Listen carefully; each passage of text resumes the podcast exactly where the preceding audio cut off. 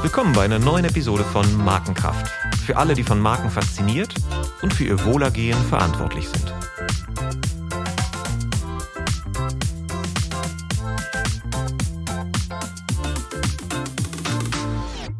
Mein Name ist Olaf Hartmann und mit meinem heutigen Gast spreche ich über intelligente Markenführung und die Chancen künstlicher Intelligenz in der Markenführung. In den letzten 20 Jahren haben wir mehr über die Funktionsweise unseres Gehirns gelernt als in den 200 Jahren zuvor.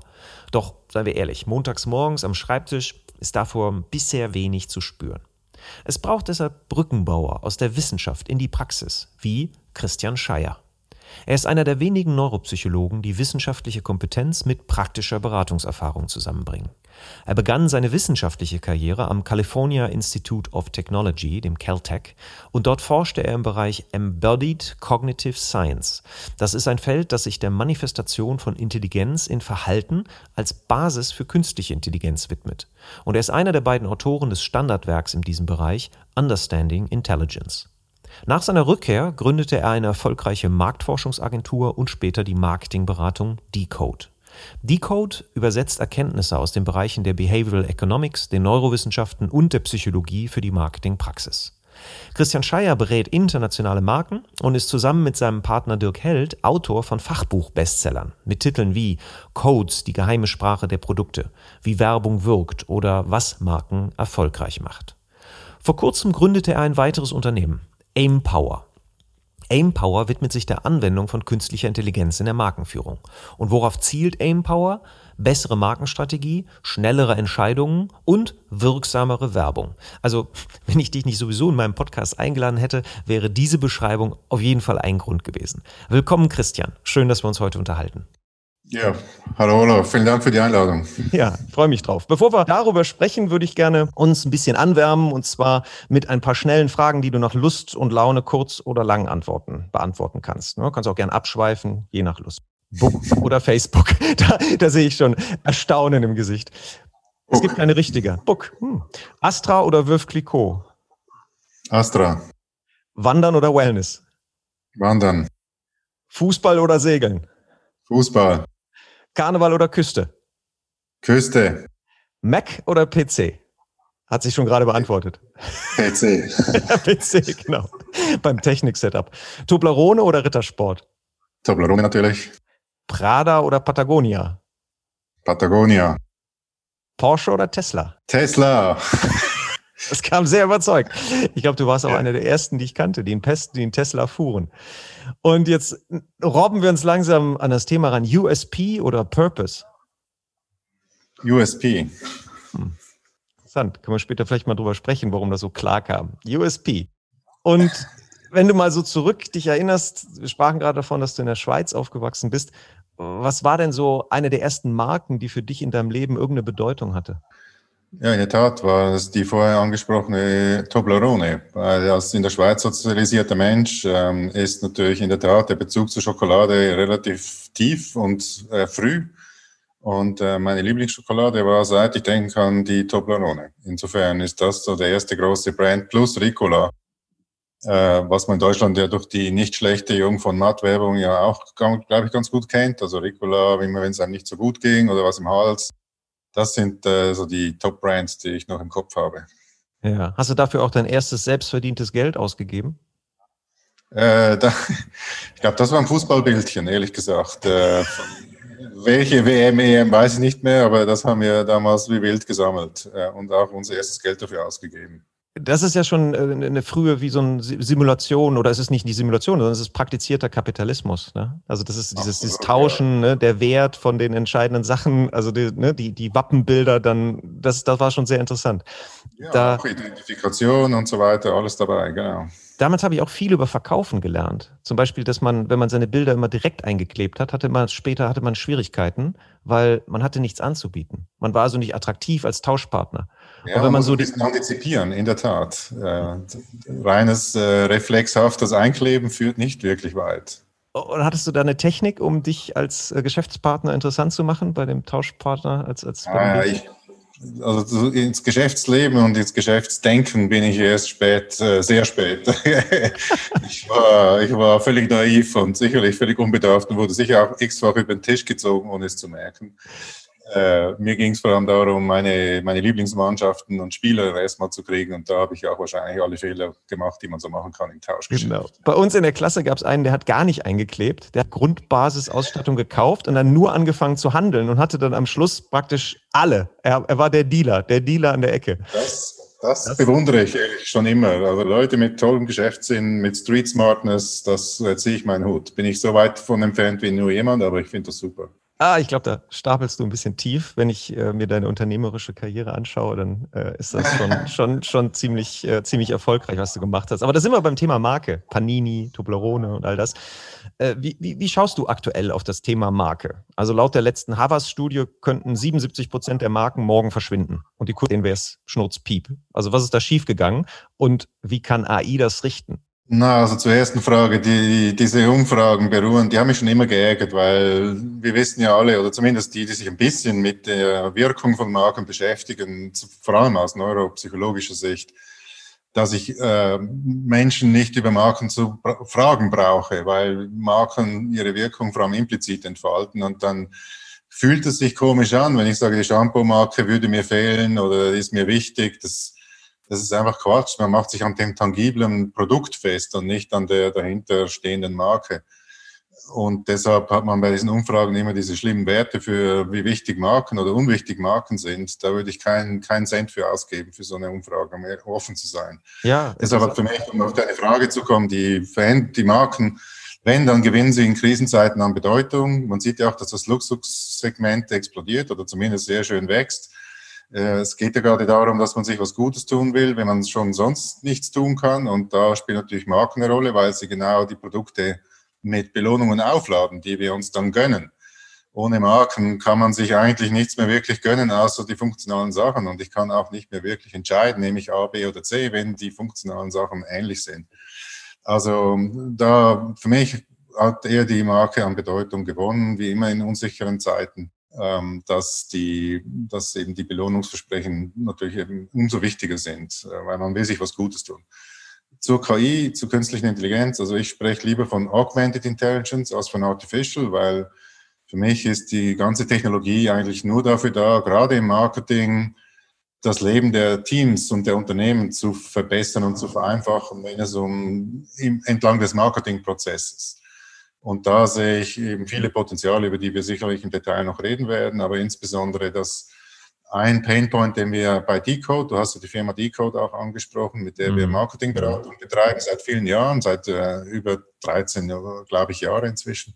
Mhm. Äh, was viele total nervt, sind die ewigen Diskussionen. Diskussionen, welches Werbemittel, welches Motiv auf dem Werbemittel, welche Claims äh, und so weiter. Und dann wird oft nach Geschmack oder Hierarchie entschieden.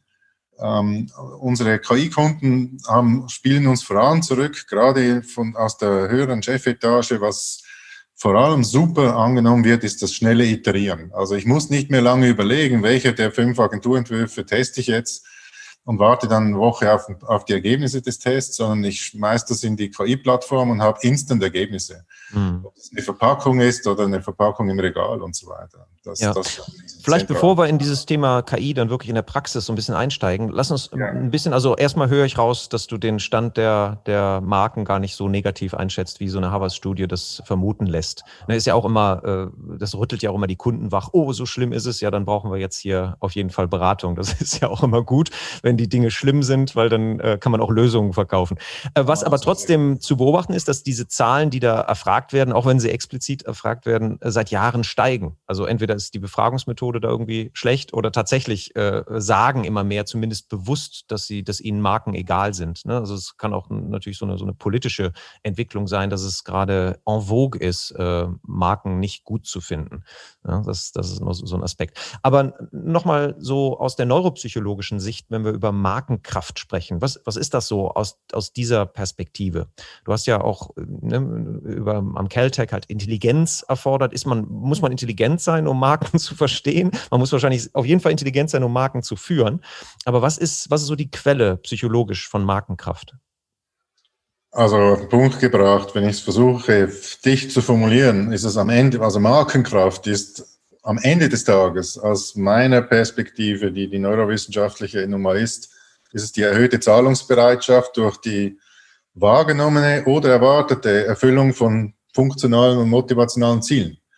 Also es geht darum, dass ich bereit bin, ein bisschen mehr zu bezahlen, weil ich mehr erwarte. Und das heißt, dass Marken vor allem über Erwartungen und Wahrnehmungen arbeiten, die eben oft implizit sind und nicht, weil ich es irgendwo festmachen kann an irgendwas, warum Toblerone jetzt äh, so viel besser schmeckt. Das ist wahrscheinlich nicht der Fall, sondern sie erweckt in mir Erwartungen, Erinnerungen, Assoziationen, oft implizit, die wiederum mein Belohnungssystem so stark äh, ansprechen, dass bestimmte Ziele, die für mich implizit wichtig sind, erfüllt werden oder ich glaube, dass sie erfüllt werden. Mhm. Es geht ja beim Marker nicht zwingend um das objektive Erfüllen von diesen unbewussten Wünschen, sondern das Gefühlte äh, erfüllt werden von diesen Wünschen und Zielen ist das Entscheidende. Mhm. Das ist ja auch die Kraft der Kommunikation, das weiß ich, dieses, dieses aufzuladen. Ja.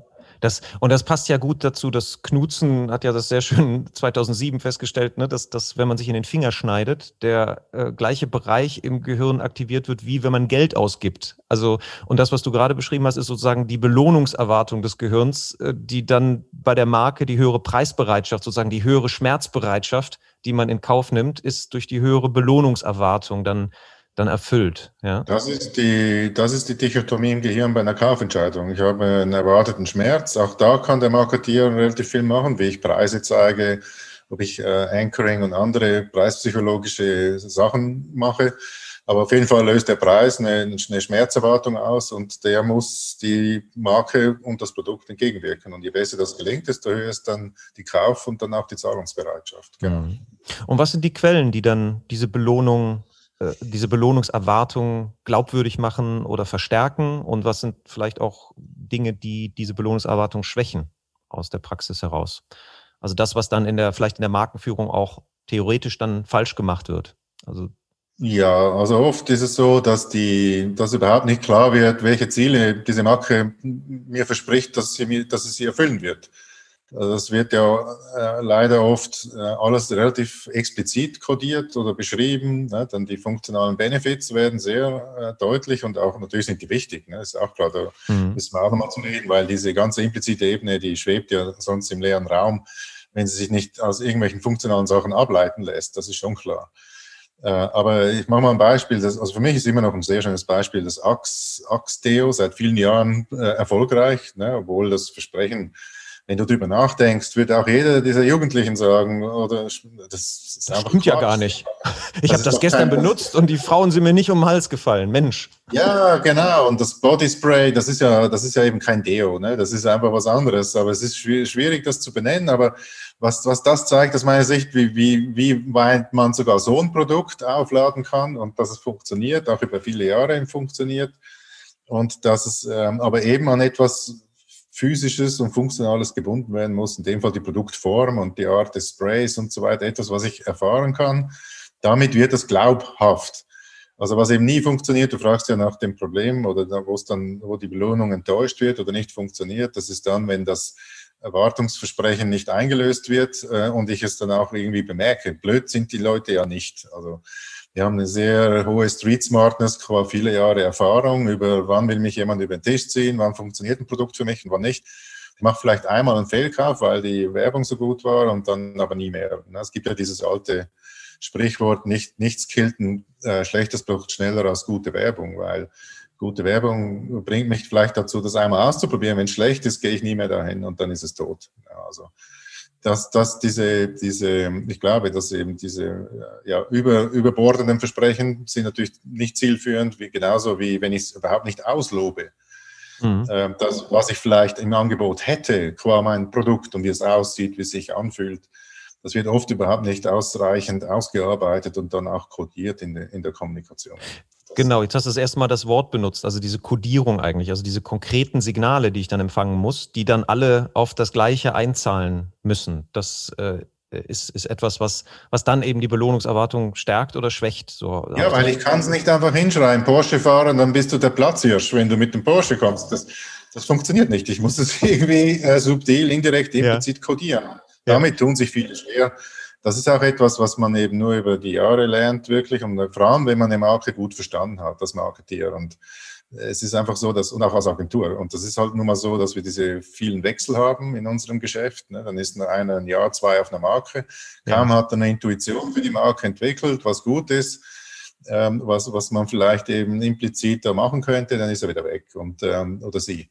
Und das scheint mir ein, ein, Thema zu sein, was auch wieder ein bisschen Schwenk zu KI vielleicht ermöglicht, weil äh, ein Versprechen, das wir so ein bisschen in die Unternehmen tragen mit KI, ist, dass diese ganzen Prinzipien, die Intuition, äh, die da ist, dass man die eben kodifiziert in, in algorithmischer Form, soweit das natürlich machbar ist, aber dass sie dann nicht immer wieder weggeht, wenn einer das Team verlässt oder das Unternehmen verlässt, sondern dass das ein bisschen nachhaltiger im Unternehmen bleibt, äh, weil es eben maschinell entweder erlernt oder sonst wie kodiert wurde. Also das heißt, ihr externalisiert das Bauchgefühl, was Leute, die jahrelang, ähm, ich spreche morgen mit Guido Heffels von Heimat, äh, das war der Gründungskunde, äh, der Gründungskunde war Hornbach und die Verbindung ist also seit über 20 Jahren da. Da entstehen ja Muster. Ne? Und das, was ich jetzt gerade verstanden habe, ist, dass man, dass du mit KI sagst, okay, der, das Personalkarussell in der Marketingabteilung dreht so schnell, dass Leute innerhalb von anderthalb Jahren überhaupt nicht sozusagen so ein Gefühl entwickeln können für die Marke? Also da geht es hauptsächlich um die Codierung oder äh, um die impliziten Botschaften?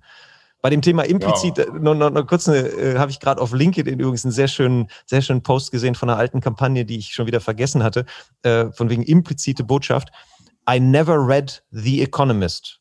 Ja, und darunter äh, Management Trainee, 42 Jahre. Ja? Ja, schön. Wunderbar. Ja, ist es, das ist genau das, ne? Nicht von wegen, du wirst schlauer und erfolgreicher mit The Economist, sondern diese, diese implizite, implizite Mitschwingen. Botschaft, genau. Hornbach genau. ist, by the way, auch ein super Beispiel für eine sehr erfolgreiche, langjährige Markenführung. Ne? Also auch gerade in der Kommunikation und in der Codierung. Die haben es ja geschafft, dass man noch nicht mal das Logo mehr sehen muss. Typo genau. zum Beispiel, zack, und die Marke ist aktiviert. Selbst die Ästhetik, die Bildästhetik. Also man muss ein paar Sekunden Correct. nur sehen vom Spot und man weiß, dass es Hornbach ist. Das ist so simpel am Ende, ne, aus der neuropsychologischen Warte, aber so schwer in der Praxis zu erreichen, diese konstante Invarianz. Ne? Also, dass du immer wieder änderst, aber trotzdem den roten Faden beibehältst.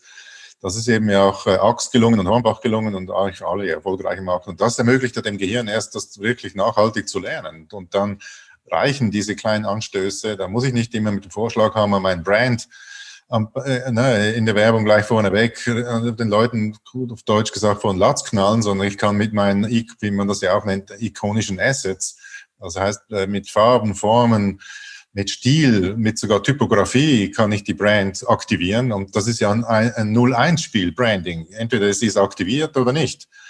Äh, mhm. Aus Sicht wiederum der, der, des Gehirns. Und ähm, da muss ich nicht mit dem Logo arbeiten, was oft ja die schwächste Komponente von dem ganzen Ding ist, weil es so klein ist und die Leute null interessiert, außer sie suchen aktiv nach einem Absender.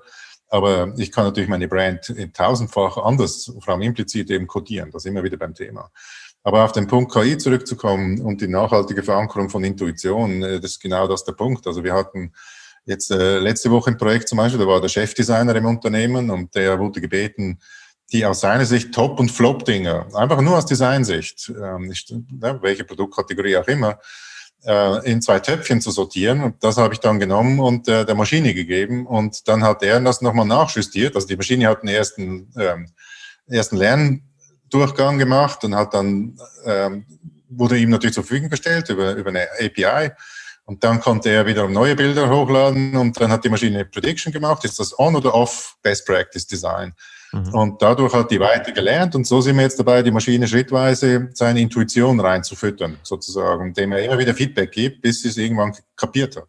Okay. Und dann, das ist das, dann ist das auf jeden Fall in vielen Bereichen möglich und machbar, dieses Wissen rauszukitzeln. Ja, vielleicht ist das der, tatsächlich der Moment, wo wir ein bisschen praktisch einsteigen. Das heißt, ähm, die, die, wir haben gerade identifiziert, ne, also Codierung, Diskussionen über Codes ist ein Thema, was in den Marketingabteilungen viel Nerv erzeugt. Also ne, was, ja. wo, wo der eine das so sagt und so, und, und dann ist die Frage, was gefällt besser und darum geht's nicht. Es ist das, was wirkt besser oder was ja. aktiviert die Marke, was ist distinktiv für die Marke.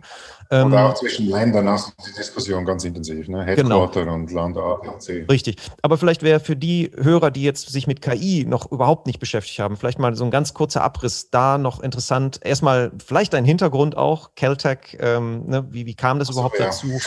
ja, genau. Ja. Ich meine, du bist ja, äh, du hast, wie gesagt, einen Standard geschrieben. Wie, wie, wie kam das? Ähm, wie, und dann auch, wie kam der Übertrag eigentlich zum Marketing und das Interesse dann überhaupt, sich mit Werbewirkungsforschung zu beschäftigen? Ja. Ja, guter Punkt. Äh, vielleicht sollten wir es kurz mal einführen. Ähm, also ja. bei mir ist es so, seit ich denken kann, interessiert mich die Frage, wie, wie wir entscheiden, schon immer. Und ähm, meine Idee dann während meiner Promotion, damals noch in Zürich, ne, da gab es schon ein Institut für Neuroinformatik. Und da war ich dann auch. Äh, und nachher gab es ein AI-Lab, also ein Artificial Intelligence Lab, da war ich dann auch. Aber studiert habe ich eigentlich Neuropsychologie. Und äh, der Punkt, warum ich in diese Neuroinformatik-Ecke gedriftet bin, ist schlicht, dass ich die Idee hatte, das Gehirn zu verstehen, indem wir es nachbauen. Man hat ja immer zwei Ansätze eigentlich. Du hast den empirischen Angang, indem du Sachen einfach untersuchst, ne, ein Gehirn einfach öffnest und die Zellen dir anschaust, oder den, Synthe also den analytischen, empirischen oder den synthetischen Angang, indem du es versuchst zu verstehen, indem du es nachbaust. Es gibt ja eine lange Geschichte, wo, wo die Menschheit genau das versucht hat.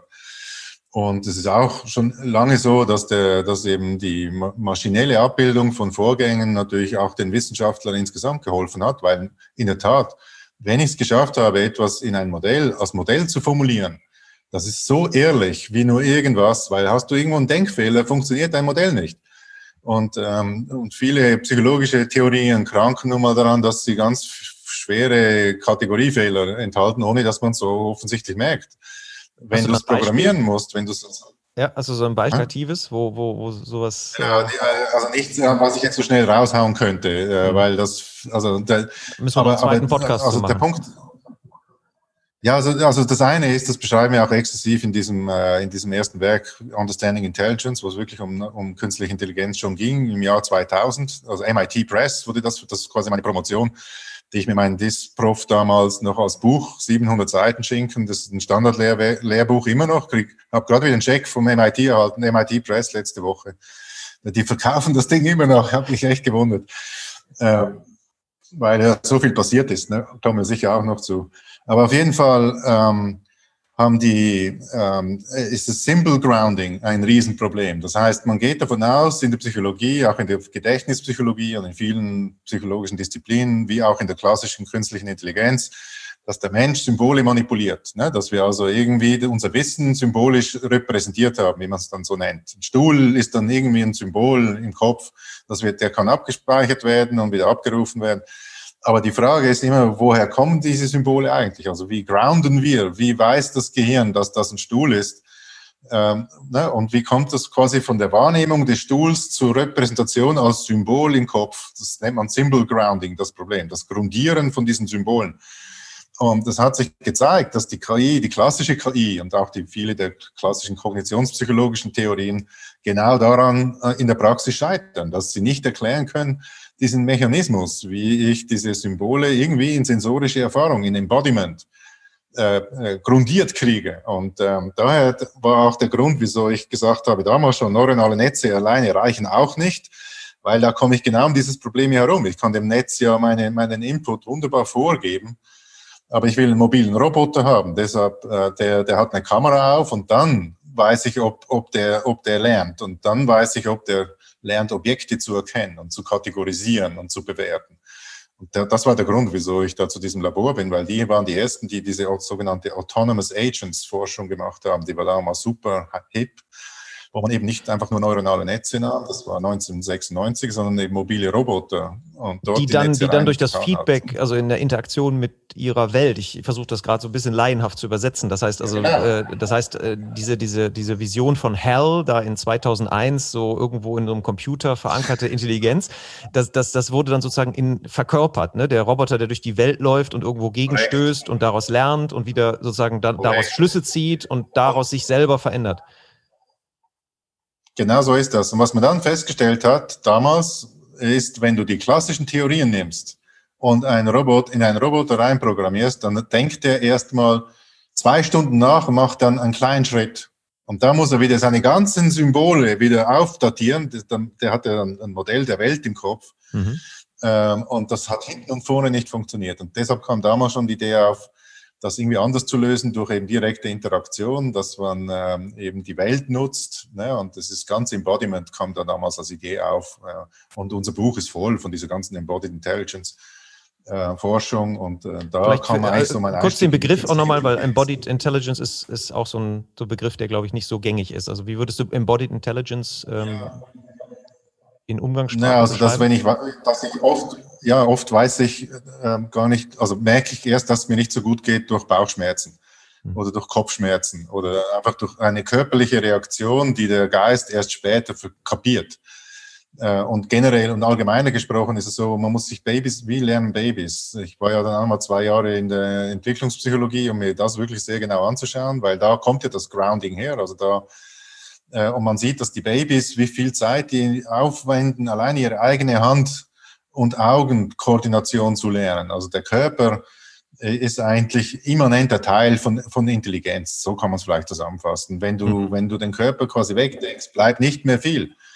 Und äh, es ist ja schon so, wenn man die Augen fixiert, dann sehen wir bald nichts mehr. Also die Augenmuskeln tragen zum Wahrnehmen bei und, und, und, und. Also der Körper ja. ist zentraler Teil. Und, und ist allem, die Intelligenz auch generiert, die aus, aus der Feedbackschleife mit der realen Welt, beeinflusst die dann auch unser Denken und unsere, unsere, unsere Urteile über die, über die Welt? Das heißt, wir, wir bilden sozusagen Metaphern aus der Erfahrung heraus und ähm, daraus bilden sich genau dann unsere Denkstrukturen. Das. Ja, ist das vielleicht so, genau so ist das. laienhaft übersetzt? Okay, das, das, das, also das heißt, ja, das, das, das verändert ja so ein bisschen.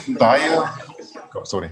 Nee, äh, das, das, heißt, äh, ich versuche es gerade nochmal so ein, ein, paar andere Worte zu fassen. Das heißt, das, äh, was da drin steckt, ist ja, dass unsere Intelligenz ja dann auch nichts Fixes ist, sondern immer in der Interaktion sozusagen mit der Körperlichkeit, mit, der, mit dem Erlebnis, mit der Erfahrung. Das heißt, wir generieren immer im, im Moment durch, durch diesen Feedback, was wir haben, wer, wer wir sind. Und das widerspricht ja auch so ein bisschen dem sozusagen psychologischen Bild. Da gibt's dieses, dieses tiefe, diese tiefe Wahrheit, das ist das Ich, wo im Unterbewussten. Und, ähm, und, und dieses, dieses, dieses Ich ist aber ja. gar nicht so stabil, wie wir, wie wir immer dachten. Das, wenn ich das jetzt aus deinen, aus deinen Worten. Das ist so. Und ich werde schon mal in einen Mega-Kontext reingeboren, qua in meinem Elternhaus. Also meine Eltern war, der eine war Philosoph, der andere Psychologe. Ich meine, das ist, das ist mir echt ein geschlagenes Kind schon mal. Äh, ja, also, und dann wächst du in der Schweiz auf und nicht in Norwegen oder sonst wo. Also das gibt natürlich alles mega Kontexte, die, von denen man sich nicht freimachen kann. Mhm. Und, und die bilden unsere Denkstrukturen aus. Und die bilden unsere ja, Denkstrukturen exakt. aus. Und das, hm? okay. Aber natürlich nicht beliebig. Ne? Ist klar, dass durch, die, durch das genetische Setup, da sind Constraints, das sind Rahmenbedingungen. Das kann jetzt nicht, äh, wir haben mehr gemeinsam am Ende, egal wo wir aufwachsen und bei wem, äh, als das uns trennt. Das ist schon klar. Und das ist auch nicht, dass wir äh, alle komplett individualistisch sind, auch wenn wir es uns gerne ein bisschen so vorstellen mögen, dass wir total äh, eigenständige Persönlichkeit sind, die eigenständig denkt. Natürlich sind wir in irgendwelchen Strömungen äh, eingebunden, die ein bisschen größer sind als nur unser eigenes Dorf oder unsere eigene direkte Umgebung, ne? also Kultur. Weil es ja eine äh, ähnliche äh, Umwelt ist, die dann, die dann die Strukturen prägt. Also es, äh, du, von dir habe ich diesen Begriff Statistik der Umwelt. Ne? Also das, das hat damit zu tun. Ne? Die Statistik der Umwelt prägt dann die Art, wie wir Signale verarbeiten und wie, wie wir denken. Und da die Statistik dann in dem Ort, wo du aufgewachsen bist, in vielen Punkten ähnlich ist, entwickeln sich dann auch ähnliche Denkstrukturen. Ja, das gilt nicht nur für die physikalische Welt, sondern für alles, was wir wahrnehmen. Auch mhm. Werbung, Marken, alles. Ne? Das, also die ganze Kultur letztendlich, in der du eingebettet bist, äh, ist, ein, ist deine Umwelt und dein Gehirn lernt das über die tägliche Interaktion. Genau. Mhm. Aber eben nicht nur abstrakt, sondern durch die physische, ne, indem du was tust in der Umwelt. Und was ist dann passiert, nachdem du dich da so intensiv mit beschäftigt hast? Wie bist du dann zur so. Werbung und zum Marketing gekommen? Ja, also um es wirklich knapp zusammenzufassen, ähm, also mein, mein Lowpoint war, als ich ähm, den ersten Roboter am Start hatte, da kam die Frage auf, warum soll er überhaupt was tun? Da war ich dann bei der Frage der Motivation, weil der Roboter hat nun mal keine und dann ist natürlich eine tiefe Frage, neben allem Lernen, was er vielleicht tun kann, das konnte, konnte er super, aber warum? Was, was ist eigentlich sein Ziel? Und dann habe ich festgestellt, ich muss, glaube ich, nochmal in die psychologische, in die echte Forschung rein und bin dann auch von Zürich nach, ans Caltech und habe dort erstmal im entwicklungspsychologischen Labor aufgebaut. Äh, das erste am Caltech überhaupt. Äh, mit allen Möglichkeiten, die da so sind. Ne? Da haben wir untersucht, äh, zum Beispiel gibt es eine grundlegende Frage schon sehr lange in der Entwicklungspsychologie. Werden wir geboren mit einem Durcheinander an Sinnen, also, also quasi noch nichts ausdifferenziert und wir lernen erst hören, sehen, fühlen zu, zu trennen. Das war die eine Sicht, Gibson oder die andere eher so Piaget. Wir, wir äh, werden geboren mit komplett getrennten Sinnesorganen und müssen erst lernen, die zu integrieren.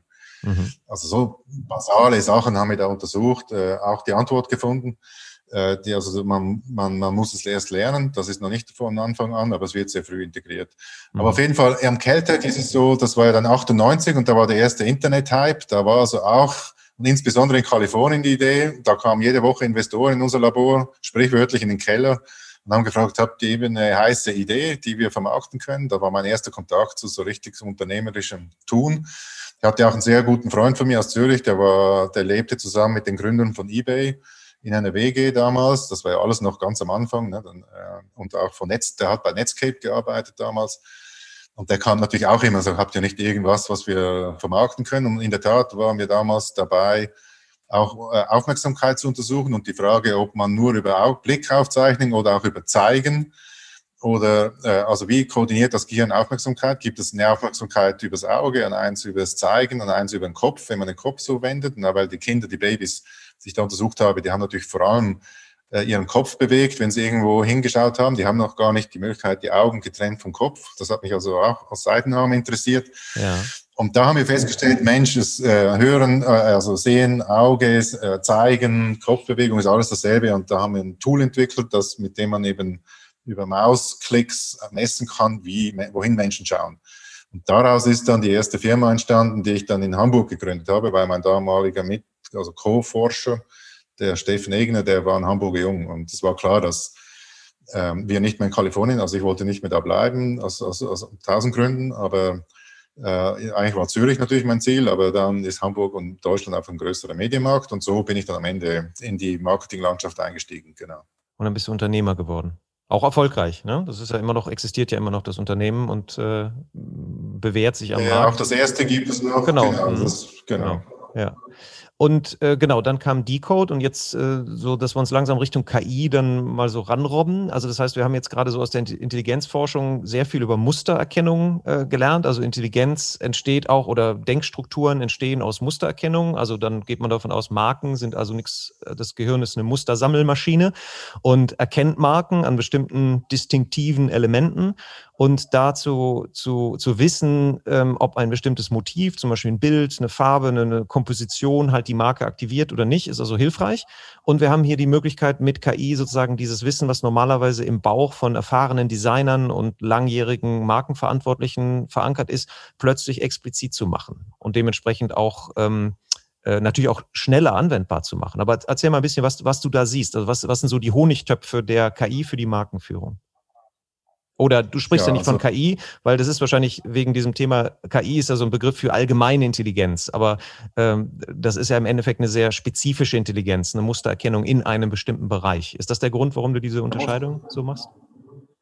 Ja, also Mustererkennung ist in sich ist halt nur ein Aspekt, äh, den die Maschine leisten kann, den sie allerdings besonders gut leistet. Und äh, wir reden halt um, äh, gerne über Augmented, also Augmented Intelligence und nicht Artificial, weil ich habe ja noch ein bisschen über Intelligenz geforscht und das ist, man kann trefflich äh, die Definition diskutieren, was überhaupt Intelligenz ist, aber es geht eigentlich in erster Linie am Ende in der Praxis darum, den, den Marketeers, den Marketingteams ihr Leben zu erleichtern. Und dann ist die erste Frage, wo sind denn eigentlich die Schmerzpunkte heute? Und einer ist genau der, die Intuition geht weg, sobald sie da ist. Also das Wissen im Unternehmen in, auf der Marke zu belassen. Das ist so eine große Zielsetzung. Und da äh, kann die Maschine eben sehr schön diese Muster lernen, wie wir vorhin am Beispiel des Designers äh, diskutiert haben. Äh, das ist sicher ein mega Benefit, dass ich dann, wenn ich das habe, kann ich, muss ich nicht mehr diskutieren und ich kann vor allem alles prüfen, 24 Stunden am Tag. Ne? Die ganze Bilddatenbank von den großen Unternehmen, die, mit denen wir arbeiten.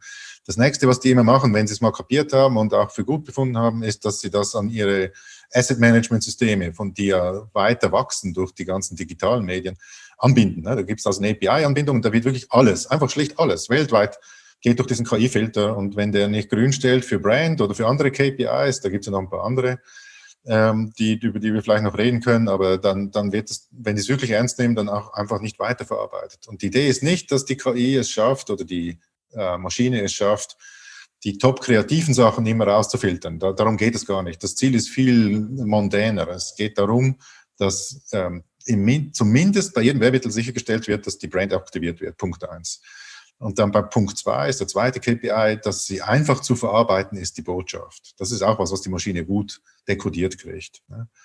Und das dritte ist, dass, sie, äh, dass wir verhindern, aus wie wollen dass eine negative Emotion aktiviert wird. Das ist auch was, was die Maschine gut lernen kann. Welche Muster führen beim typischen Menschen oder bei einer bestimmten Zielgruppe zu negativen Reaktionen? Das sind so die drei Top-Pillars, wenn es um, um Asset Management geht. Ne? Branding, äh, Understanding, also äh, ist es einfach. Mhm. Äh, und dann kommt natürlich noch Aufmerksamkeit als Riesenthema dazu, ne? was die Maschine auch super predikten kann. Ja, das ist ein interessantes Thema, diese kognitive Verarbeitungsflüssigkeit. Ne? Wie, wie ähm, ja. kannst du dazu was sagen, was das äh, für, warum das für Marken so wichtig ist? Ja, es ist schlicht so, dass die Menschen dadurch, dass sie ja nun ein paar andere Themen auch noch am Start haben, in ihrem, äh, in ihrem Leben sich nicht mit dem äh, Bleistift vom Fernseher setzen und sich die Werbebotschaften notieren oder am Plakat stehen bleiben und versuchen zu dekodieren, was die Marke mir mitteilen möchte, sondern wir haben in der Regel ein paar Sekunden, wenn überhaupt, und das mit meistens geringem Involvement, also mit wenig Interesse, äh, Ressourcen bereitzustellen. Also muss das sehr schnell ticken und das muss eben äh, quasi fliegen sofort instant. Und das kann die Maschine ganz gut prüfen. Ne? Also mhm. wenn wir die Bilder, die Bilder dekodieren maschinell und, und die Texte. Und da, da Aber die Maschine kann sich jetzt nicht die neueste Storyline für den nächsten Hornbach-Spot ausdenken. Das, äh, ja, das, das, ist, das, ist, eben der generative Teil. Ne? Da haben wir jetzt noch gar nicht zugesprochen. Das ist für mich äh, ein hochinteressanter Bereich. Ich habe auch Zugriff zu diesem berühmt-berüchtigten GPT-3 da von OpenAI, was ja diese Zeitungsartikel schreiben kann und Headlines schreiben kann. Aber aus meiner Sicht sind wir da noch nicht. Also das scheint mir nur grenzwertig seriös und da ist auch nicht die große Stärke der Maschine. Warum soll ich den Kreativen ersetzen, wenn das der Mensch gerade gut, sehr gut kann? Ne? Wenn er die Zeit hat, darum geht es ja, dass man den, die, die Basisarbeit dem Menschen abnimmt im Marketing. Das ist das, mhm. was ich mit Augmentation mhm. meine nicht die Diskussion über, über soll man das Logo dahin packen oder dahin, nehmen wir das Bild oder jenes, das soll die Maschine machen, aber die Bilder, die der Maschine bereitgestellt werden, die kommen natürlich weiterhin von dem, vom Menschen, vom Chefdesigner. Das wäre die Idee. Da steckt Zumindest eine interessante Frage vielleicht für einige Hörer drin, die ja, äh, ich würde mal sagen, zu einem sehr hohen Prozentsatz im Marketing tätig sind. Müssen die sich Sorgen machen um ihre Arbeit? Siehst du, welche, welche Fähigkeiten sollten Marketingverantwortliche oder auch junge äh, Menschen, die jetzt ins Marketing gehen, welche Fähigkeiten sollten sie eigentlich entwickeln, damit sie möglichst schlecht ersetzbar sind durch die kommende KI-Revolution oder Augmented Intelligence-Revolution? Also ich glaube, dass es natürlich vor dem Hintergrund, dass diese Revolution kommt äh, oder schon da ist, sicherlich sehr viel Sinn macht, sich mit dem Thema erstmal vertieft auseinanderzusetzen. Ich muss nicht programmieren lernen, aber ich sollte vielleicht um, zum Basiswissen haben, was eigentlich KI kann und was es nicht, auch nicht kann, mhm. um es ein bisschen beurteilen zu können. Das ist das eine. Und das andere ist, je, je mehr äh, ich im Bereich Strategie und und Kreativität unterwegs bin, desto weniger kann mir die Maschine gefährlich werden.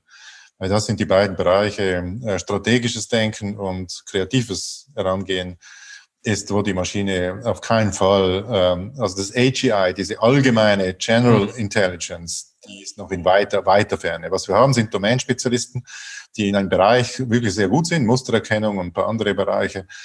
Äh, und das war's. Ne? Also das Generative ist nett anzusehen. Aus meiner Sicht ist es aber nicht strategisch wirklich zielführend einsetzbar im Moment. Das mhm. funktioniert noch nicht. Deshalb die strategische, und das ist ja auch die Idee, dass die Marketeers wieder mehr strategisch denken können und nicht mehr Exekution und, und, und diese, diese wirklich fast trivialen Diskussionen führen müssen ne? mit Ländern ist das in deiner Einschätzung äh, stärker oder schwächer geworden, die strategisch zu denken im Marketing und in der Markenführung in den letzten Jahren?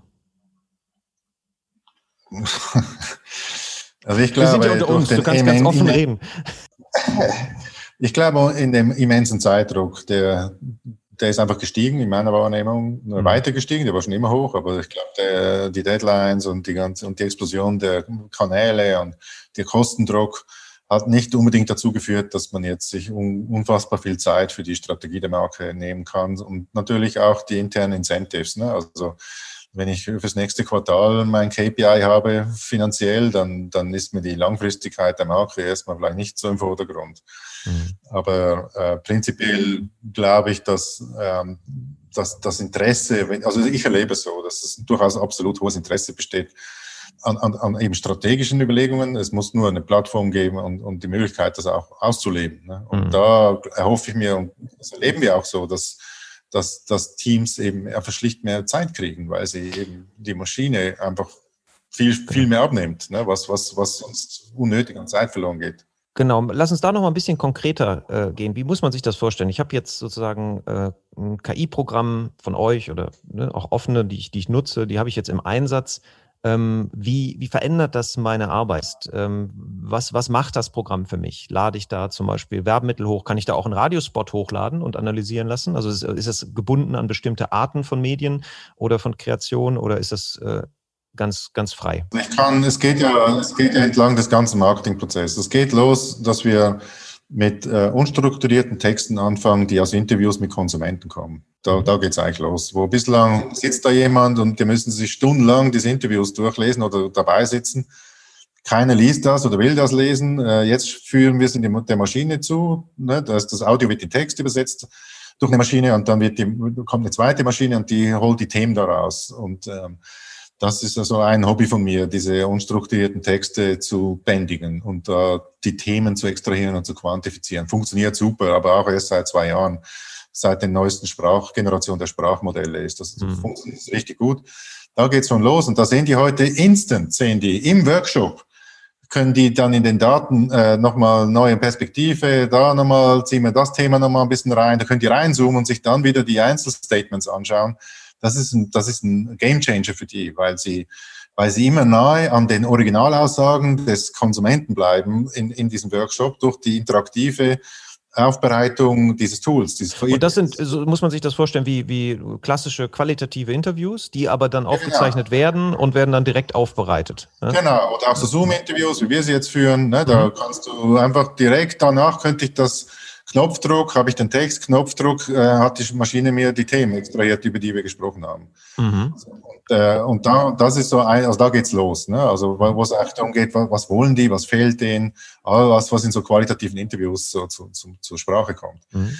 Äh, und dann braucht da es aber noch, ganz kurz da mal nachgefragt, da braucht es aber dann noch den sozusagen Psychologen, der das interpretiert, die ähm, sozusagen, was, was bedeutet das jetzt? Nur die Art der Aufbereitung der Daten ist halt viel, viel leichter, viel schneller und viel strukturierter. Das ist im Kern ein gutes Beispiel für diese Augmentation. Ne? Also mhm. bislang musste er alleine Tage, Stunden verbringen, um, das, um es zu lesen. Mhm. Und dann im Workshop war das auch nicht nutzbar, weil ich kann das ja nicht alles irgendwo äh, an die Wand kleben und die ganzen Sätze, die da gesprochen wurden. Mhm. Da musste man es verdichten, in der Hoffnung, man hat alle Themen entdeckt und vor allem die subtileren sind gar nicht so einfach zu finden. Und da äh, haben wir einen großen Fortschritt gemacht durch die neueste Generation, die es auch erst seit äh, paar Monaten gibt, dass du eben auch diese, zum Beispiel diese Saltman-Metaphors, ne, also Metaphern, mhm. äh, also psychologische Metaphern oder auch unser Decode-Modell, diese ganzen impliziten Belohnungen, die die Leute meinen, wenn sie etwas sagen, aber nicht explizit benennen, mhm. dass die Maschine mhm. das auch erkennt, so, solche Sachen. Okay, also Worte, Worte die zum Beispiel auf, auf, auf Status einzahlen. Ne? Also das Bedürfnis Status würde niemand klar benennen, aber er würde bestimmte Worte benutzen, die darauf hinweisen, dass eigentlich Status die Motivation ist, die dahinter genau. hinter der genau. Aussage steckt. Okay. Mhm. Genau. Und, und da, äh, beschreibt das nochmal Output-Format. Sind das dann Wort, äh, Wortwolken? Sind das, sind das semantische Netzwerke? Äh, welche Worte mit ja, genau. welchen anderen Worten so, wie eng verbunden sind? Genau, so kann man sich das ungefähr vorstellen. Das sind dann Punktwolken, die erstmal die ganzen Originalaussagen dann werden die eingefärbt, je nachdem zu welchem Thema sie gehören und dann werden diese Themen nochmal verdichtet, in einer zweiten Landkarte dargestellt, weil mit so viel Punktwolken, du hast ja beim typischen Interview über 10.000 Sätze, mhm. da musst du auch erstmal das Rauschen rausfiltern, also das ist nicht ganz ohne, aber und dann verdichtest du zunehmend und dann gibt es einen weiteren Schritt, da hast du es quantifiziert, wie viel Prozent haben das Thema benannt und dann kann man da nochmal äh, alle, möglichen Sachen drüberlegen. Ne? Mhm, ja. So, dann genau, dann vielleicht so, gehen wir die einzelnen so, Sachen ja. mal kurz durch, weil also allen anderen empfehle ich äh, das Buch von euch, was ihr darüber geschrieben habt, Künstliche Intelligenz in der Markenführung. Da wird das ja nochmal ausführlich drin auch beschrieben. Ja, ähm, ja aber ja. Das, dass wir nochmal kurz äh, den Hörern so, so, so ein Angefühl geben, okay, ich bin jetzt Marketier, ich nutze AI, was heißt denn das für meinen Alltag? Das heißt, ich habe strukturierte genau, also Interviews. Genau, also erstmal muss ja irgendwie auf Insights kommen. Das ist so der allererste Schritt. Ne? Dann habe ich jetzt vielleicht eine Idee durch diese strukturiert, durch diese äh, Interviews und vielleicht hat mir die KI geholfen, die schneller zu verdichten und, und auch vielleicht wirklich äh, sicher zu sein, dass ich alles äh, abgebildet habe und nicht nur meinen selektiven Blick. Dann habe ich ein erste, äh, vielleicht ein erstes Konzept, ne? ein, erste, ein erstes Produkt, Konzept, wo ich das dann äh, irgendwie versuche jetzt umzuformulieren, also zu formulieren, Insight, Benefit und äh, Reason to Believe. Äh, und dieses Konzept kann ich wiederum in der KI geben, um zu schauen, äh, passen Insight äh, und Benefit und Reason to Believe zusammen ist da eine inhaltliche Connection, ne? rein verbal, also rein durch die Semantik des Insights, die Semantik des äh, Benefits, sind die stimmig, so, weil oft sind die nicht stimmig. Und äh, wir können auch prüfen, die Maschine kann auch prüfen, ist da überhaupt die implizite, die emotionale Ebene ausreichend abgebildet? Oder reden, reden wir hier nur über das Produkt? So, das ist also die Konzeptüberprüfung. Da ist auch der Mensch macht die eigentliche Arbeit, aber die Maschine gibt mir dann Feedback, ob das stimmig ist und ein paar andere KPIs. Mhm. Gut, der nächste Schritt ist, ich mache vielleicht einen Claim. Ne? Ich, mache, ich leite daraus jetzt irgendeinen Claim ab, den ich dann äh, im POS-Marketing benutze. Oder ich fange ein Storyboard an. Da bin ich beim Storyboard, wenn es um klassische Werbung geht oder überhaupt um Kommunikation oder auch Packaging. Also ich mache den nächsten Schritt hin mehr Richtung Touchpoint jetzt. Ne? Also wenn es ein Storyboard ist, dann äh, geht, wir wieder einen maschinellen Zwischenschritt bis hin eigentlich zum TV-Spot am Ende wo immer mehr dann geschaut wird, wird die Brand aktiviert, wann wird sie aktiviert, ähm, wie, wie kompliziert ist die Story. Das sind alles Sachen, die die Maschine sehr gut und sehr schnell ähm, äh, dekodieren kann mhm. und mir Feedback geben kann. Mhm. Äh, auch bei einer, bei einer Verpackung natürlich wird sie, dann kommt natürlich zunehmend die konkrete, es wird entlang des Prozesses dann auch die Wahrnehmungsthemen dazu, wird es gesehen, was wird gesehen, wann wird was gesehen. Äh, da kann ich einfach bei uns in der Plattform, die heißt ja Brain Studio, kann ich zum Beispiel laden viele einfach ihre Regale da hoch. Äh, eines von Walmart von mir aus und ein, oder wo immer, ne, von Edeka und dann habe ich äh, meine Packungsvariante A, B, C, D drin ähm, in dem Regal und kriege sofort Feedback, wird es da gesehen oder nicht. Wird, und auch bei der Verpackung selbst wird meine, mit mein Störer oder das, was ich ändere, wird es überhaupt wahrgenommen etwas, was wir gelernt haben, dass mhm. für viele Teams das Erhellendste überhaupt ist, dass sie viel Diskussion und Marktforschung betreiben. Am Ende macht es gar keinen Unterschied, weil es im Regal gar nicht mehr wahrnehmbar ist.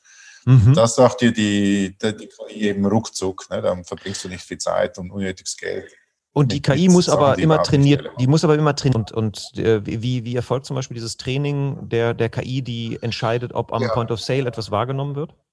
Okay, also es, äh, es gibt mehrere Angänge, um eine Maschine aufzuschlauen und zu trainieren. Eine ist, äh, also erstmal mit Aufmerksamkeit, da haben wir einfach 15.000. Ich habe ja das quasi vom Pike auf gelernt. Ne? Ich habe ja meine erste Firma macht nur das, Aufmerksam messen, Aufmerksamkeit messen. Und äh, wir haben also riesen Datenbanken, die eben gemessen haben, wo Menschen hinschauen, bei Packaging, bei Werbung und so weiter. Das gibt es und die kann ich jetzt einer Maschine zuführen, die einfach das lernt zu reproduzieren. Das ist ein sogenanntes GAN. Also ein, ein, ein, generatives System ist das, was eben die Fixation von Menschen generieren kann. So valide, okay. dass das nicht zu unterscheiden ist von den echten. Okay, es extrapoliert aus, aus, aus, den Daten der Vergangenheit und aus einer an, angemessen großen Anzahl von echten, der Blickverlauf von den echten Menschen wird dann sozusagen von der KI gelernt, so, so nehmen Menschen wahr und deshalb können sie sozusagen dann pro, projizieren, so wird die Verpackung im Regal wirken. Okay, verstanden. Super. Mhm. Ja, schaut, das Ding schaut wie ein Mensch. Ja, sehr gut.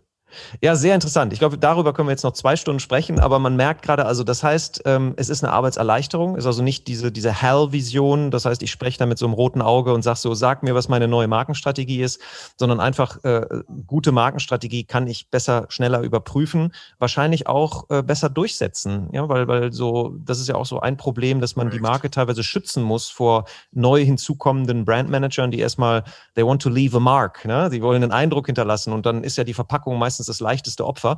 Ähm, ich verändere jetzt erstmal die Verpackung. Und das, das kann ja wirtschaftlich äh, ganz, ganz böse nach hinten losgehen. Ähm, jetzt nochmal. Ja, also diese Guardrails sind wichtiger. Ja, und da auf eure, auf eure Arbeit nochmal äh, einzugehen. Also ihr, ihr übersetzt ja, das ist ja sehr viel Wissenschaft und wir haben das, ich hoffe, die, die Hörer konnten das jetzt alles nach und verarbeiten, was sie jetzt gehört haben, aber wie gesagt, das, das Buch äh, packen wir in die Show Notes und da kann man das nochmal tiefer nach, nachlesen, aber es hat zumindest die Dimension eröffnet, wie man sich das vorstellen kann, wie das, wie das funktioniert. Ähm, jetzt übersetzt ihr ja immer Wissenschaft für die Praxis. Was, was habt ihr da so über die Zeit? Ihr macht das ja jetzt schon 20 Jahre, ähm, fast 20 Jahre oder mit, mit Decode 13 Jahre. Was sind da so die größten Herausforderungen so auf der Kundenseite und auch bei euch in, in der Organisation? Was habt ihr darüber gelernt? Also ist, äh, lass mich das noch ein bisschen spezifizieren, weil die, die, die aus meiner Wahrnehmung ist die Brücke zwischen der Wissenschaft und den wissenschaftlichen Erkenntnissen und der Praxis, wie ich, ins, wie ich es in der Anmoderation gesagt habe, relativ dünn. Das ist maximal so eine Hängebrücke, schaukelt auch kräftig. Das ist jetzt noch nicht die Golden Gate Bridge. Und äh, ihr, ihr aus meiner Wahrnehmung und auch aus meiner Erfahrung seid ja eine dieser Brückenbauer. Ähm, was sind Prinzipien, die helfen, mehr Akzeptanz für wissenschaftliche Erkenntnisse in der Praxis, wo alle busy und vielleicht auch teilweise lazy sind. Ähm, wie kriegt man das in die gute Markenführungspraxis rein? Also das eine ist, aus meiner Sicht hat, ist es viel besser geworden als noch vor fünf oder gar zehn Jahren. Das, äh, da hat auf jeden Fall Kahnemann sehr viel beigetragen und, und andere Entwicklungen in der, in der Forschung selbst, ne, dass eben Kahnemann Nobelpreis gekriegt hat und dass er das auch proaktiv populär gemacht hat, dieses ganze Wissen, weil es beginnt ja dort, dass man nicht von völlig verqueren Vorstellungen über Marke und, und wie der Mensch entscheidet und so weiter startet. Sonst, wenn ich das Gefühl habe, der Mensch ist einfach nur eine Emotion, reflexhaft und so, dann muss ich gar nichts mehr tiefer verstehen. Aber ich, mein Eindruck ist auch durch den Kostendruck, also man kann nicht einfach beliebig jetzt Budgets raushauen, ähm, ist schon ein bisschen die, der, die Einsicht gewachsen, dass vielleicht ein paar Prinzipien helfen können, da nicht so viele Fehlschüsse zu generieren. Und das ist auch ein Grund, wieso die KI so ab, abfliegt. Also mhm. zumindest mhm. bei uns, ähm, weil es einfach Kostendruck gibt, Zeitdruck gibt, gleichzeitig die Notwendigkeit aber weiter natürlich zu optimieren und besser zu werden und zu wachsen. Das, das Ziel ist natürlich geblieben.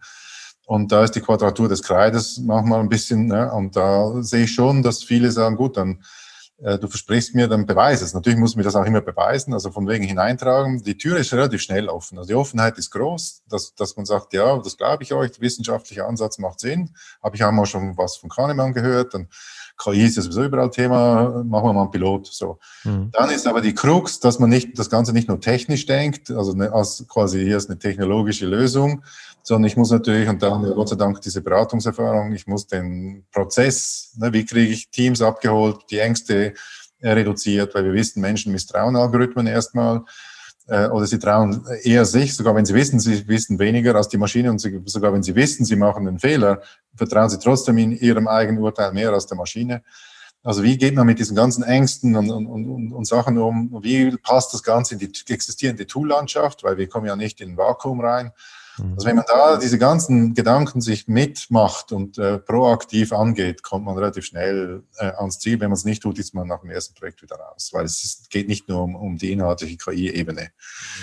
Es geht um, um, um viel Psychologie und es geht auch um Prozessverständnis und ähm, und natürlich hilft es, je weiter oben man einsteigt. Also immer mehr Entscheider sind für das Thema sehr offen, was uns sehr entgegenkommt. Da mal kurz eingehakt. Was würdest du jemandem, der das jetzt hört und sagt, oh wow, also KI ist was für mich, was, was würdest du sagen, um möglichst wenig Reaktanz in der Organisation zu erzeugen? Was, was wäre so ein, so, so ein Tipp, wie man sich an das Thema überhaupt mal ran, ranrobbt? Dass, äh, dass, dass man checkt, wie, wie, was heißt das für meine Marke? Wie kann mir das helfen?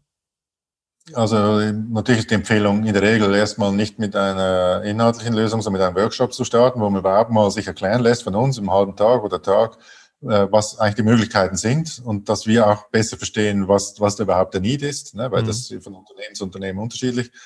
Und dann ist immer die Empfehlung von uns, nicht mit einem irgendwie super Training-Ding anzufangen, wo man viel Daten sammeln muss, sondern Low-hanging fruit, die gibt es eigentlich immer. Entweder sind schon viele Daten da, wir haben schnell was aufgesetzt, oder man nimmt ein sogenanntes Off-the-Shelf-Produkt, das wir halt auch immer am Start haben, ne, wo ich gar nicht viel trainieren muss und die Maschine ist schon schlau genug, dass es ein, quasi ein good enough ersten Aufschlag gibt, mit dem man dann äh, wiederum den nächsten Schritt gehen kann. Also guck, die Maschine, so geht das eigentlich in der Regel. Wir machen ein erstes Ding und dann äh, kriegen wir ein paar Werbemittel oder, oder ein paar mhm. Interviews oder whatever. Und da muss man sich erstmal beweisen. Das ist auch völlig in Ordnung und auch gewollt. Und, und so mhm. gibt es dann Schritt für Schritt Vertrauen. Und auch äh, das, und dann geht es dann oft sehr schnell. Also dann werden dann ganze Teams eingeladen und gerade in Zeiten von Zoom geht das dann echt rucki zucki. Da muss man nicht lange auf, in Offsites koordinieren, sondern da wird einfach ein Termin eingestellt, boom äh, haben es dann äh, alle äh, Länder mitgekriegt und so weiter. Da müssen wir manchmal sogar eher bremsen als, als pushen. Ja, ja. Also was ich jetzt aus deinen Worten höre, du bist sehr optimistisch, dass sich das auch durchsetzen wird in der Praxis. Das, äh, das, das wird eigentlich nicht auftreten. Ähm, Ist das richtig? Ja, wie Kahnemann, Kahnemann wie hat Kahnemann? das sogar allgemein formuliert. Also die AI is gonna win. Die einzige Frage ist, wie, die spannende Frage ist, wie die Menschen adaptieren werden. Ja. Hm, richtig. Ja. das ist definitiv so. Wir sind ja mitten in der industriellen äh, Revolution unserer modernen Zeit. Und da ist äh, die KI ist ein sehr wesentlicher Teil davon. Das, ja. ist, das ist sicherlich Fakt. Sehr schön. Kann man jetzt mitmachen oder nicht. Ja, ja. ja ist spannend. Wir haben viel zu tun. Ähm, Nochmal ein bisschen auf die persönliche Ebene zurück. Dass, ähm, so, gibt, es, gibt es in dem Bereich Markenführung und Marke, gibt es da bestimmte Quellen, die dich besonders inspirieren, wenn du ähm, dich mit dem Feld beschäftigst? Gibt es da Persönlichkeiten, wo du sagst, ja, da höre ich hin, wenn da was gesagt wird? Gibt es Bücher, die du vielleicht unseren Hörern empfehlen würdest, außer deine eigenen Bücher, die wir natürlich alle empfehlen? Und äh, da mal ein ganz persönliches Statement kurz. Also ich kenne niemanden, der mich in diesem Bereich stärker beeinflusst hat als du äh, mit deinen Gedanken. Du hast so oft meine Gedanken geordnet und strukturiert und warst immer sehr praktisch dann äh, im Alltag auch einsetzbar. Und das ist eine Riesenleistung, weil das Thema, was dahinter ist, haben wir ja schon jetzt gespürt in dem Gespräch, ist extrem komplex. Gibt es da etwas, was dich inspiriert? Ja, zum Beispiel die Einfachheit und Cleverness von einem Dave Trott. Das ist ja ein englischer Kreativer. Dave mhm. Trott, T-R-O-T-T. Den, den, den folge ich auch auf allen Kanälen, wo er sich so anbietet. Äh, deine Bücher habe ich gelesen, äh, One on One equals Three und so weiter. Das sind einfach, das ist einfach, äh, ziehe ich den Hut vor. Die Tiefe der Ideen die, und die Einfachheit der Formulierung, das werde ich niemals erreichen, aber es ist äh, immer wieder faszinierend, das zu sehen. Und ein anderer, dem ich auch sehr gerne folge, ist äh, Rory Sutherland halt von Ogilvy. Ne? Das ist ja der der auch sehr früh diese Verhaltenswissenschaften und die Kreativität kombiniert äh, hat und auch einfach sensationell formulieren kann. Das ja, das ist so lustig. Die TED Talks von Rory Sutherland seien allen empfohlen. Das ist ein ganz, ist ganz großes Kino, genau. Ja. Und äh, da ist auch bald wieder Nudge Stock. Das wird ja auch von Ogilvy gesponsert, genau, äh, genau. wo es um Nudge und Behavioral Economics geht. Das genau, genau. Also ich habe ihn auch mehrfach getroffen. Wir haben ja einen englischen Ableger und der Phil Barden, der unsere englische Decode Unit leitet, der kennt, der kennt den Rory ganz gut. Mhm. Und äh, ja, das ist schon, das ist schon, also das sind so ein paar der, der, der Hauptquellen eigentlich, wo ich dann, aber mein Hauptding ist immer die Wissenschaft. Ne? Das ist eigentlich, wo mein, wo meine Energie Deine reingeht. Leidenschaft auch drin ist, ne? Da ist die was, Leidenschaft. Dann zum Abschluss vielleicht mal, was steht denn da auf der Agenda? Was sind die nächsten drei großen Punkte? Dieses äh, äh, Augmented Intelligence Thema, da weiß ich, das hat dich die letzten Jahre so richtig energetisiert und getrieben und da, dadurch auch jetzt wieder die Unternehmensgründung. Ähm, ja Gibt es da noch ein anderes Thema, was am Horizont äh, auf dich wartet? Oder in diesem Bereich gibt es ein neues Thema? Ich musste meiner Frau versprechen, dass die Antwort auf diese Frage Nein ist. Okay, dann haben wir das geklärt. Und zwischen Aber, uns, es hört uns ja niemand zu. Ja, also ich äh, zeichne ganz gerne. Wir haben auch viele Maler in der Familie und da, also wenn ich dann dieses Thema, dieses Baby ein bisschen laufen gelernt hat, dann werde ich mich vor allem diesem Hobby widmen, zeichnen. Und, und Deine generative Intelligenz ja, sozusagen. Vielleicht komme ich dann wieder über die, auf, auf die KI wieder zurück, wenn, genau. Das ist super. Da gab es doch äh, schon ein Programm von Google, was angefangen hat zu malen. Ähm, ja, Deep Dream ist aber, das, ja, ja. das ist noch nicht wirklich, äh, was wir wollen. Das ist es. Ja, dann zum Abschluss vielleicht. Du hast eine Gelegenheit, du hast Mediawert geschenkt bekommen. Du kriegst eine Plakatwand vor allen Marketingabteilungen in Deutschland und da laufen auch nur die Marketeers vorbei und da kannst du da irgendwas draufschreiben. Was würdest du denen vielleicht als Botschaft mitgeben, was Ihnen hilft, in den nächsten Jahren die Markenkraft Ihrer Marken zu stärken und äh, erfolgreich zu sein oder vielleicht auch aus einem ganz anderen Bereich, wenn du spontan eine Botschaft hast? Ja, die Botschaft ist natürlich wenig überraschend nach allem, was wir diskutiert haben, ist eben, dass die stumpfen Arbeit an die Maschine zu delegieren, Punkt, um Zeit zu gewinnen. Und äh, um, um wirklich seine, seine Fähigkeiten wieder richtig einzusetzen. Das ist, das würde ich ein bisschen weniger holzschnittartig formulieren, hoffentlich. Aber also sloganartig work, work less. let the machine do the dumb work uh, and, and enjoy your strategic freedom, so in die Richtung, genau. Oder es hört sich nach einem attraktiven Versprechen an. Hört sich super an. Ja, vielen Dank.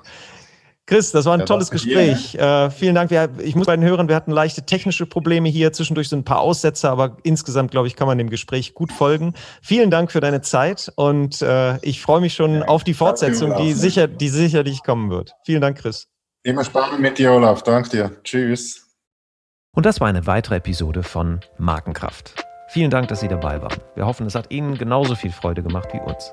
Wenn ja, empfehlen Sie uns Ihren Freunden, Ihren Bekannten, Ihren Kollegen und bewerten Sie uns auf iTunes, Stitcher, Spotify, Soundcloud, egal wo Sie diesen Podcast hören. Share the Love for Brands. Machen Sie es gut für sich und die Menschen in Ihrem Leben.